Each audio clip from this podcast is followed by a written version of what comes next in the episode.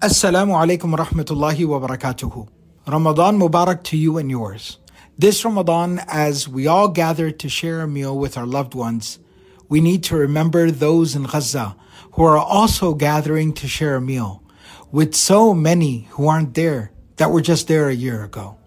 Since October the 7th, the Human Development Fund has assisted over 200,000 people in Gaza, providing them with essential aid such as food baskets, water, hot meals, winter items, shelter, hygiene kits, and baby formula.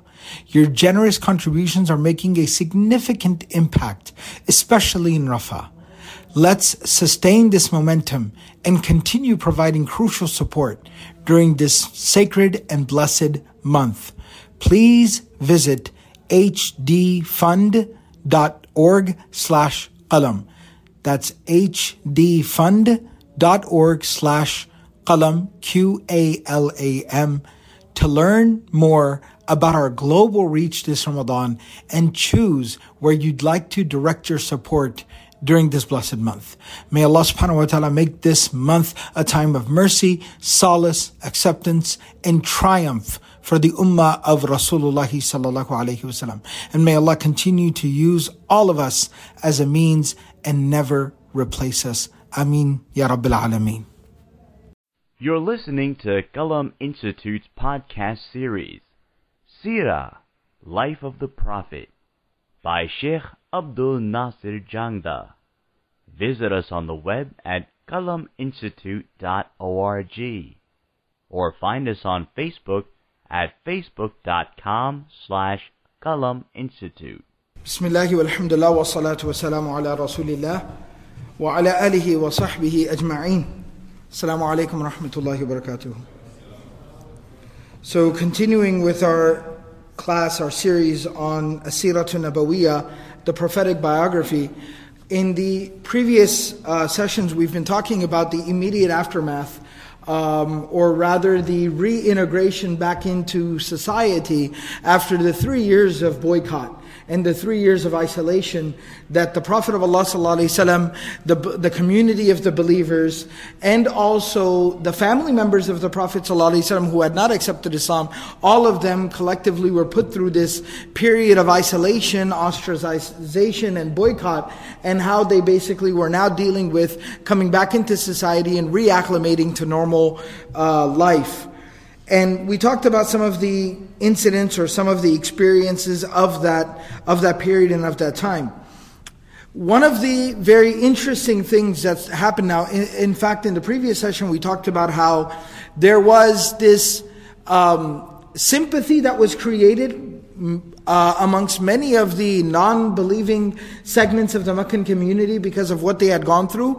Secondly, we also talked about how there were many people who did not believe, did not accept the message of the Prophet ﷺ, but were unable to deny, they could not deny the character of the Prophet ﷺ, the character of people like Abu Bakr as-Siddiq radiyallahu anhu and other believers, and how there were some leaders even of the opposition of Quraysh who were granting protection and were personally defending people like Abu Bakr radiyallahu anhu and other great noble believers of that period and of that time.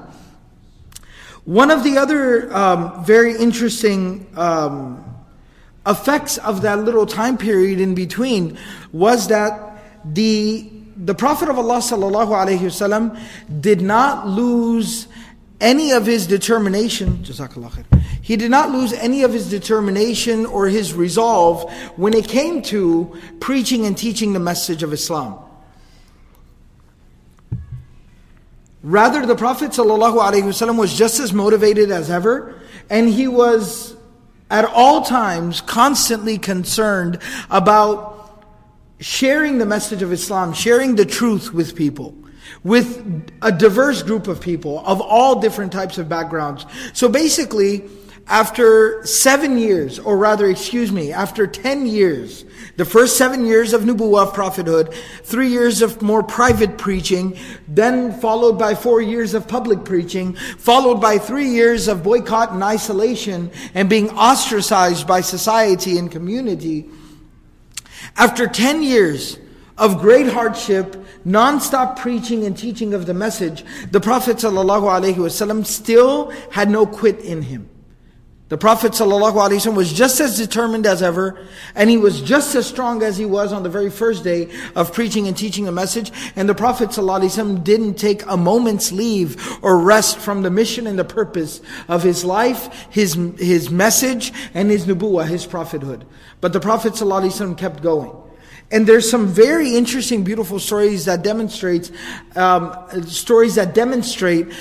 Prophet ﷺ was so determined, and the Prophet ﷺ was very resourceful. So the Prophet ﷺ was very determined, very motivated. That is the first necessary requirement of a da'ee. That when somebody is set out on the mission and the goal, the objective of sharing the truth of Islam with mankind, with humanity, the first quality, the first condition is a person must first and foremost, this goes without saying, but it needs to be stated for us, but for the Prophet ﷺ it goes without saying, there needs to be full conviction, yaqeen, in what I am talking about, what I am teaching, what I am preaching, this is the truth. This is the absolute, unequivocal truth. And that first element needs to be there. Again, like I said, for Muhammadur Rasulullah sallallahu alayhi wasallam, may Allah's peace and blessings be showered upon him. This doesn't even have to be stated or said. But for us, we need to understand that the Prophet sallallahu alayhi wasallam's convictions. And if we don't get time in this week, next week we'll be talking a story that more in detail talks about those convictions of the Prophet sallallahu alayhi wasallam. So the first thing is yaqeen, that conviction needs to be there, that this is the truth. Number two, a da'i, a preacher of the religion, must be very motivated and driven. Must be motivated, must be driven, must be passionate about the teaching and the preaching of this message. And that's very, very important. And one thing I will say, that different people have different personalities. We'll talk a little bit more about tact, how to go about in preaching the message. That's the next point I'm going to make. So there will be some context to motivation and passion. But I will say one thing at the same time, that a lot of times, I'll use myself as an example. If I am not as motivated or as driven about da'wah, about Islam, about teaching and preaching, as maybe my brother or my sister may be, then a lot of times what we end up doing is, just because I'm maybe not as motivated as they are, instead of being inspired by them, looking up to them, trying to learn a lesson from them, trying to draw from their passion and their motivation and become inspired, what we end up doing is a lot of times we become very negative. We find faults. We criticize. We roll our eyes. We call them annoying and, just don't know when to stop. We have these type of negative reactions, negative comments. We make derogatory statements about people because maybe we don't have that same level of motivation and drive. That's nothing wrong with the person. That just means I have somebody that I should be inspired by. I have somebody that is more driven, more motivated than I am, and I should be inspired by that. That's how the Sahaba radiallahu ta'ala anhum were. That when they looked at a man like Abu Bakr as-Siddiq radiallahu anhu, somebody who accepted Islam, and by the evening, by that same night, he had brought 4 people to accept Islam. On the following day, he brought 3 more people to accept Islam. In the first day and a half that he was Muslim, 7 people accepted Islam. So when the Sahaba looked at a man like Abu Bakr, they didn't think he was obnoxious. In fact, Abu Bakr radiallahu ta'ala anhu was that one individual. Of course, there was great love and compassion and brotherhood amongst the Sahaba radiallahu anhu. But Abu Bakr radiallahu anhu was just that one person that was just beloved by everyone. He was loved by everyone. Everyone loved Abu Bakr radiallahu anhu. Seeing him brought a smile to people's faces. The Prophet ﷺ says about him, "Arhamu ummati bi ummati Abu Bakr."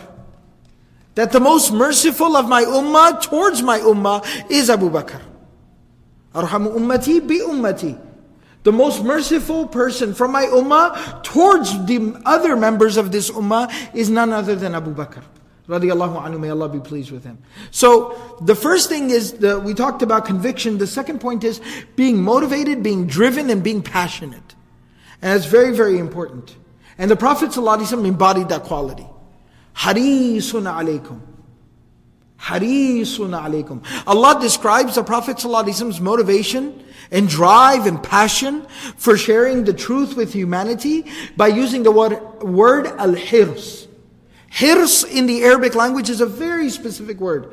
And more often than not, in its literal linguistic usage, it is used for, it's to desire something, to chase after something, to want to, and to work towards achieving and acquiring something. And primarily, this word is used for material things. This word is used for material things. Things of material value. Like hirsul mal. To seek, to be driven, to be motivated, and to seek out, to acquire money. But that same word, Allah subhanahu wa ta'ala uses it figuratively here. Meaning, just like we are motivated for money, for influence, for power, fame, notoriety, just like we seek these things, we chase after these things, we try to acquire these things, the Prophet ﷺ was even more driven and motivated for the well-being of humanity. Harisun alaykum. Allah says He was worried about y'all. He was fully invested into y'all's well-being. Harisun alaykum. And so the Prophet ﷺ was very driven and very motivated, very passionate. That's the second quality of a da'i that we learn from the Prophet ﷺ, from studying his example. The third example that's presented here, and what we're going to study, the stories that we're going to talk about today, is that the Prophet of Allah, Muhammad Rasulullah sallallahu alayhi wasallam, was extremely tactful. When things are appropriate, what is appropriate, how it's appropriate, he was very, very tactful in his approach of sharing the message of Islam with people. And that's the third thing that I was alluding to earlier. That it is possible that somebody might start to seem a little abrasive in their method of preaching and teaching. But possibly, part of the reason behind that, and that person needs to be able to reflect that, you know, if people, there's one thing for people to not agree or accept your message. That's in the hands of Allah. But if people are finding you abrasive in the way that you approach people, talk to people, preach people, teach people, then maybe you need to go and revisit the example of the Prophet ﷺ and be able to learn some tact, some strategy, appropriateness from the Prophet ﷺ. Who are you talking to? In Persian, the scholars of old, the senior scholars, they would call this mardum shunasi. To know who you're talking to. They would call it moqa shunasi. To know when and what, where you're speaking. What are the circumstances? Where are you right now? What is the time? What is the situation? Who are you talking to? And then taking all these factors into consideration, having a very appropriate message for that person at that place, at that time, taking consideration, with consideration for circumstances and for your own, you know, restrictions and limitations as well. And preaching the message from that particular angle. And so when we understand this, these three primary factors that need to be considered when giving da'wah, when preaching, teaching Islam, having full convictions, being very motivated, driven, not losing hope, not ever giving up. Not giving up easily. Not giving up at all. And then number three, being very appropriate and tactful, having some sort of strategy to how you're going to go about in preaching or teaching Islam. Now let's go ahead and take a look at this one story that is placed, the timeline of the story, the placement of time of the story is at this post-boycott era. The post-boycott period. So this is probably around the 10th year of prophethood of Nubuwwah. The 10th year of the Prophet ﷺ preaching and teaching the message of Islam. The Prophet ﷺ is about 50 years old. At this time, he's 50 years old. And so this is where this story is placed. There was a very famous man who was from Banu Abd Munaf, so that means he was a distant relative, if you will. He was a tribesman of the Prophet ﷺ. He belonged to the same tribe as Muhammad Rasulullah ﷺ, and his name was Rukana. Now, the thing about Rukana was that he was very, very well known as being Ashaddu Quraysh. He was known as the strongest man in Quraysh. You know, they have the world's strongest man competition. Those, they're not even human beings. They don't even look like human beings. They're usually like 6'8" and about as wide as this table. And they like lift cars. In the competition, they actually lift cars. So like strongest man competitions. So this was the strongest man of Quraysh.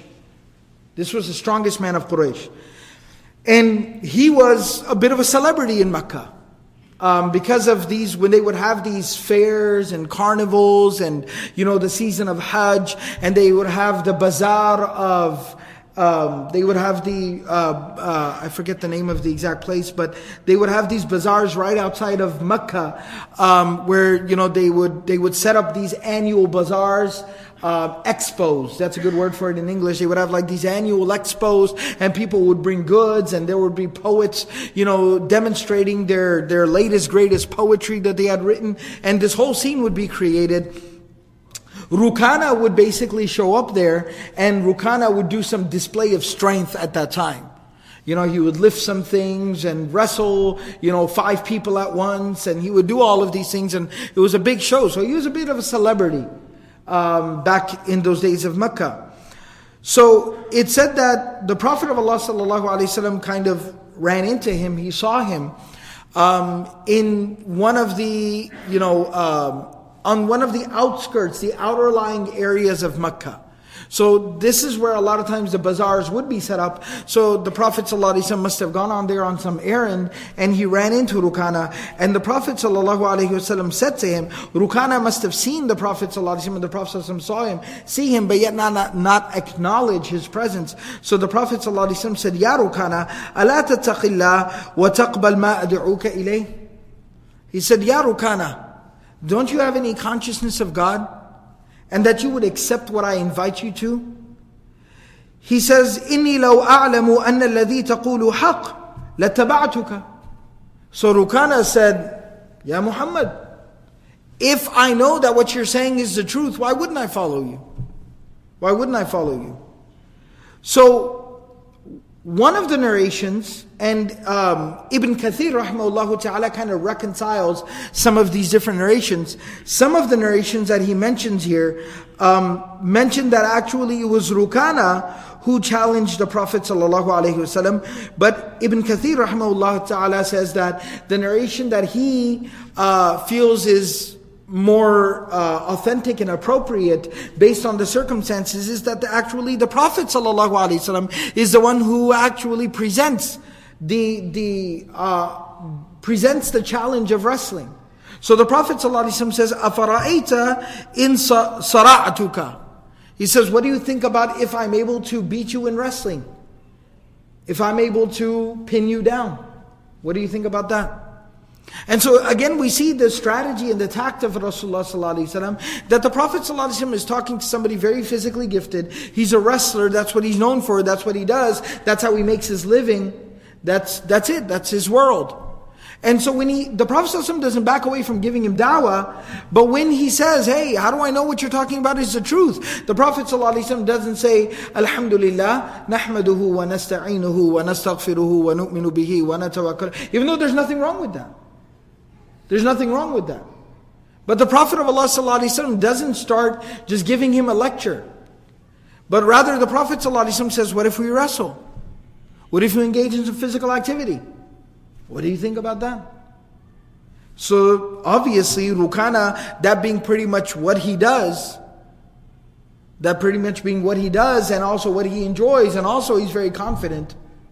Because this is like challenging, you know, I'm not going to use this is like challenging Dirk Nowitzki to one-on-one. We have to use Dirk Nowitzki as an example. This is Dallas, okay? So this is like challenging Dirk Nowitzki to one-on-one. Like, I'll play you basketball. So of course, he's going to be like, all right, sure. Short Pakistani man, right? He'll be quite happy. So he's like, all right, let's go, bismillah. So similarly, Rukana's like, all right, that's pretty much what I do. He's probably wanted, he says, فَقُمْ حَتَّى أُصَارِعَكَ. He says, he says, أَفَرَأَيْتَ إِنْ صَرَعْتُكَ أَتَعْلَمُ أَنَّ مَا أَقُولُ حَقٍّ. He says, what if I beat you in wrestling, then will you understand that what I'm saying is the truth? So Rukana says, قُمْ. He says, Na'am. He says, yes, I'm ready to go. Absolutely, if you beat me, I will acknowledge that what you're saying is the truth. So the Prophet ﷺ tells him, Qum hatta usari'aka. The Prophet ﷺ says, all right, then let's go. Stand up. I'm talking about wrestling. Why are you still talking to me? Aren't we talking about wrestling? Then let's wrestle. And so the narration goes on to say that فَقَامَ رُكَانَا إِلَيْهِ فَصَارَعَهُ. It's very interesting. This detailed narration, this is the benefit. This is a very classic story. This is a story maybe we heard when we were children. But when we get to sit down and read the story, this is narrated by Ibn Ishaq, you get to see the nuances of the story. So, فَقَامَ رُكَانَ إِلَيْهِ فَصَرَعَهُ. So Rukana stood up, got in his stance, and basically started to wrestle the Prophet ﷺ. فَلَمَّا بَطَشَ بِهِ رَسُولُ اللَّهِ صَلَّى اللَّهُ عَلَيْهِ وَسَلَّمَ أَرْجَعَهُ لَا يَمْلِكُ مِنْ نَفْسِهِ شَيْئًا. The narration says that the Prophet ﷺ grabbed him, slammed him. So just try to get the mental image of me dunking over Dirk Nowitzki. It's preposterous, right? The Prophet ﷺ picks up this mountain of a man and slams him, who slams him on his back. So I don't know how many of you all have seen, you know, WWF and WWE, right? If you have, may Allah forgive you, astaghfirullah. But if those men are not covering their aura, all right? So, but if you ever watched like wrestling, like this is talking about picking up somebody and abja'ahu, when you slam them on their back, like you pick somebody up and you slam them so that the person's flat on their back. So the Prophet of Allah sallallahu alaihi wasallam does this to Rukana. La yamliku min nafsi shay'an, and naturally if you get slammed on your back, the wind gets knocked out of you, you're a little dazed, and so for a couple of seconds you're kind of dazed, you can't get back up. And then on top of that, you got to understand, Rukana has never, he even says in the narration, we'll read it, he says to the Prophet ﷺ, you know, I've never, forget about being slammed, I've never been beaten. And so being body slammed is something that is an alien experience to me. Like it's a first time experience. I didn't even know what this felt like. So he's so dazed that لَا يَمْلِكُ مِنْ نَفْسِهِ شَيْئًا, that he's not even able to get back up. He's just kind of like out of it. And the Prophet ﷺ is kind of like pinning him down. He's just sitting on top of him. He's got him pinned down. And so after a couple of seconds, Rukana kind of realizes what happened. He says, Ud ya Muhammad. He goes, let's go again. Meaning like, hey, you kind of caught me off guard the first time. I didn't realize, you know, you were hustling me. You were hustling me. I didn't realize that. So why don't we go again? فَعَادَ فَصَرَعَهُ. So they wrestled again, and the Prophet ﷺ picked him up and slammed him and pinned him down again. فَقَالَ يَا مُحَمَّد.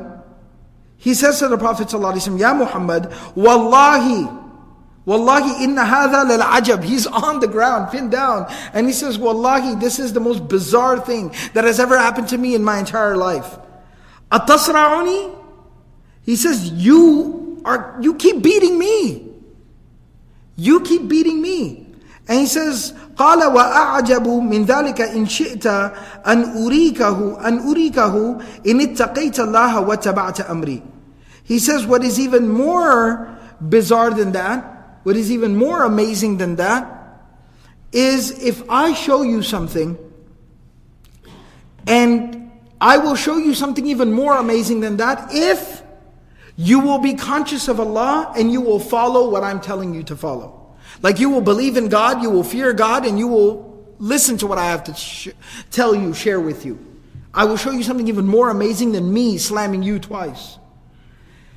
So at this point, he's really got no out. So he says, Ma huwa, what is that? So the Prophet of Allah sallallahu alayhi wasallam, Muhammad Rasulullah sallallahu alayhi wasallam, says to him at this time, he says, Ad'u laka hadhihi shajara allati tara fata'tini. He says, you see that tree over there at a distance? I will call that tree to me, and that tree will walk towards me, will move towards me. I can show you that. And he says, Ud'uha. He goes, do it. Fada'aha. And the Prophet ﷺ called the tree. That as the messenger of Allah, by the command of Allah, I ask you to come to me. فَأَقْبَلَتْ حَتَّى وَقَفَتْ بَيْنَ يَدَيْ رَسُولِ اللَّهِ صَلَى اللَّهُ عَلَيْهِ وَسَلَّمَ. And that tree moved from its spot and came and stood right in front of the Prophet ﷺ. There are multiple stories of this. The Prophet of Allah ﷺ, when he visited Makkah back, at the time of Fathu Makkah, it's mentioned in the narration that the Prophet ﷺ was with some of the Sahaba, and he walked by kind of like a big rock, a boulder that had kind of always just been there. You know, by the side of the road, it's Makkah, it's a mountainous region. So there's this big boulder that had just always been there. And the Prophet ﷺ walked by and he kind of stopped and looked over at the rock and he told the Sahaba radiallahu anhum that I remember the days even before Nubuwah, the days before Hira, the days before Iqra, that when I used to walk by this rock, it used to say salam to me. And I used to keep walking because I didn't know what to make of that. So I would keep walking. So this is a reality. The whole creation of Allah recognizes, Allah tells us in the Quran, وَإِن مِّن شَيْءٍ إِلَّا يُسَبِّحُ بِحَمْدِهِ وَلَكِنْ لَا تَفْقَهُونَ تَسْبِيحَهُمْ. Allah says that each and every single thing, and Allah uses the word shay, وَالشَّيْ لِلْمَعْقُولِ وَلِغَيْرِ الْمَعْقُولِ. That لِلْعَاقِلِ وَلِغَيْرِ ذَوِي الْعُقُولِ. That the word shay is for intelligent, sentient beings and for inanimate objects. The word shay is for anything and everything. Allah says that every single thing in the creation of God praises and glorifies and praises Allah subhanahu wa ta'ala, their Lord and their Master. But Allah says, you are unable to comprehend and understand. That's why Allah doesn't say you don't hear, because we do hear some of the praises of the creation of Allah. And that's why the scholars mention that many things, from the sounds that animals make, to some of the sounds that even things that might seem like inanimate objects to us, like the beauty and the magnificence of Allah's creation, the thunder, the sound of water, the sound of streams and rain and trees blowing in the wind, that we don't comprehend the fact that they are praising and glorifying Allah subhanahu wa ta'ala. So there's nothing limiting or restricting or taking away from the fact that that same creation of Allah also recognized the Messenger of Allah, Muhammadur Rasulullah sallallahu alayhi wasallam, and attested to his prophethood and the fact that he is a messenger of God. So this tree comes and stands before the Prophet sallallahu alayhi wasallam, and then the Prophet sallallahu alayhi wasallam says, "Irji'i ila makanik." Then the Prophet sallallahu alayhi wasallam said, "Now you return back to your place." Faraja'at ila makaniha. And then the tree returned back to its place. The tree returned back to its place. What happened after this? Ibn Kathir rahimahullah ta'ala presents us two stories. He presents two stories to us. Two narrations. One of the narrations mentions that Rukana sees this, doesn't say anything, and he goes to his people, his tribe, his family, and he says, Ya Bani Abd Munaf, Sahiru bi sahibikum ahl al-ard. That everything existing on the face of the earth has now been enchanted by the magic of this man. فَوَاللَّهِ مَا رَأَيْتُ أَسْحَرَ مِنْهُ قَطُّ. I've never seen a greater magician than him. ثُمَّ أَخْبَرَهُمْ بِالَّذِي رَأَى وَالَّذِي صَنَعَ. Then he told everybody about what he saw and what the Prophet ﷺ did. That is one narration. Ibn Kathir rahimahullah ta'ala, however, says that Imam at-Tirmidhi, the great scholar of hadith, actually says about this particular narration that ends in this fashion with Rukana the wrestler not believing, not accepting Iman, and in fact going back to his people and saying that he's a magician and his magic is more powerful than anything I've ever seen.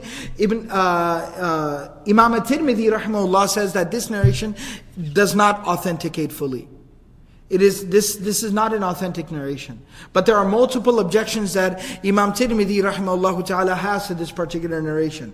So rather, instead of that, Ibn Kathir rahimahullah brings another narration which is authenticated through multiple sources, and he says that this is the actual more authentic and appropriate ending of this particular story, that they actually wrestled three times, the Prophet ﷺ body slammed him three times, at the end of three times, then And the narration actually even mentions that Rukana, the Prophet ﷺ did not engage in the bet, but Rukana kept saying, when the Prophet ﷺ first told him that if I beat you, then you'll listen to what I have to say, and Rukana said, yeah, and on top of that, I'll give you 100 sheep. Like, I'll give you 100 goats. And the Prophet ﷺ said, I don't need your goats, I don't need your money.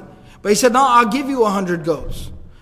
Like saying, like, let's play 1-on-1 to 10 and I'll spot you 9 points. So Rukana was very cocky, he was very arrogant. And what happens is the second time when the Prophet ﷺ challenges him again, then Rukana says, yeah, I'll listen to you if you beat me, and 100 more goats. And the third time he says 100 more goats. So basically he owed the Prophet ﷺ, had that type of gambling been permissible, he would have owed the Prophet ﷺ 300 goats. But Muhammad Rasulullah ﷺ, even though the ayat about the prohibition of gambling did not come down, yet this was still a very unethical, immoral practice that was understood by the noble people of that time to be unethical and immoral, to the extent that it says Muhammad Rasulullah ﷺ, Muhammad ibn Abdullah, Abu Bakr as-Siddiq, and Uthman ibn Affan, Abdurrahman bin Auf, people of this caliber and this character were known. They had a reputation that these people had not ever drank alcohol, they had never committed fornication or adultery, and these people had never gambled. They did not gamble. So it was still understood to be an immoral practice, and noble people, people of dignity and honor, did not gamble. So the Prophet ﷺ told him, no, I will not accept whatever bet that you put on the fight. All I want you to do is listen to the message I have to say. And then that story transpired where the Prophet ﷺ told him, because Rukana is just beside himself. He's baffled. He's like, I don't understand what's going on. This is the most unbelievable thing that's ever occurred in my life. That you beat me not once but 3 times. I don't understand. And the Prophet ﷺ said, let me show you something more amazing than that, Rukana. And then he called the tree, and the tree came, and he returned, told the tree to return back to its place. And the tree, by the command and the will of Allah, returned back to its place. And then the Prophet ﷺ told him about Islam. And at the end of that, Rukana, he says to the Prophet of Allah ﷺ, he says, Ya Muhammad, ما وضع ظهري إلى الأرض أحد قبلك. Nobody has ever put my back to the ground. Nobody has ever put my back to the ground. وما أحد أبغض إلي منك. And he says, to be very honest with you, when I first walked across you in the marketplace, when you stopped me and started to talk to me, you saw me kind of, give you the cold shoulder. You saw me give you the cold shoulder. Like I said, Rukana really didn't acknowledge the presence of the Prophet ﷺ. Why? Because he says, وَمَا أَحَدٌ أَبْغَضُ إِلَيَّ مِنْكَ. He says, because there's nobody on the face of this earth that I hate more than I hate you. I dislike you. I don't like what you talk about. I don't like what you stand for. I don't like what I hear about you. I don't like, these people that keep company with you. I just don't like you. But he says, what I've seen, what I've experienced today, leads me to the undeniable fact and truth of وَأَنَا أَشْهَدُ أَنْ لَا إِلَهَ إِلَّا اللَّهِ وَأَنَّكَ رَسُولُ اللَّهِ. But right now, standing right here, that's all past, that's all history. I bear witness, I give testimony to the fact that there's absolutely nothing, no one worthy of worship except for Allah, and that you are the messenger of God. فَقَامَ عَنْهُ رَسُولُ اللَّهِ صلى الله عليه وسلم وَرَدَّ عَلَيْهِ غَنَمَهُ. The Prophet ﷺ said, all right, Rukana, congratulations, Mubarak. Now go about your way before I body slam you again. Now get going. And then he said, now, and you keep your goats. You keep your goats. I don't want these things. This is not why I came to talk to you. And so we see the tact of the Prophet ﷺ. And to be very, very honest with you, I have like a collection of narrations about this particular incident from multiple different sources of the Sīrah all in front of me, and not a single narration actually mentions, because there's a lot of detail in the narrations. It mentions how the Prophet ﷺ slammed him, how many times he slammed him, the whole conversation between them. Not even in one of the narrations that it actually mentioned that the Prophet ﷺ really sat down and gave him a lecture about Islam. But he understood people. And he dealt with people as people. He realized that they're human beings. They have personalities. And he approached each person as appropriate to that person and their personality. That was Muhammad Rasulullah sallallahu alayhi wa sallam. That there are some things that are consistent in da'wah. We talk about the oneness of God. We use the Qur'an as much as we can. We have to have good character. But at the same time, we have to also understand that da'wah isn't this one-size-fits-all type of deal. But if we are meant to be effective, if we want to be effective da'ees, du'at, we want to be effective in preaching and teaching the message of Islam, we have to first and foremost live amongst people. We have to ourselves interact with people, understand people, and then approach people through the best means possible. And we see the Prophet ﷺ here. Who can give a better lecture than Muhammad Rasulullah sallallahu alaihi wasallam? Whose lecture would you rather hear than Muhammad Rasulullah sallallahu alaihi wasallam? The people who are the Sahaba, the actual believers, the Sahabatul Kiram radiallahu anhum, talk about a day Umar ibn Khattab, even though this is Medinan, this is from the Medinan era, the Medinan period, where then they had enough training and ability and development of Iman to where they were ready for learning at that level.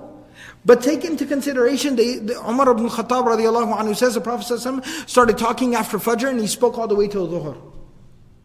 And not a single person moved from their place. And then we prayed Dhuhr and he talked from Dhuhr till Asr. Not a single person moved. Then he talked from Asr to Maghrib, not a single person moved. And he spoke from Maghrib to Isha, and not a single person could just pull themselves away from that gathering. Until finally after Isha, he said, everybody go. I mean, so who could speak better than Prophet ﷺ? But even then the Prophet ﷺ understands, okay, who is this person? Where is this person coming from? What's the personality of this person? How to best approach this person? He's motivated. He has full conviction. Think about the type of convictions you need to take on the strongest, most powerful man amongst your people. You got to really believe. He's very motivated. He doesn't back down from it. Oh, he looks like he doesn't want to talk to me. The Prophet is driven and motivated.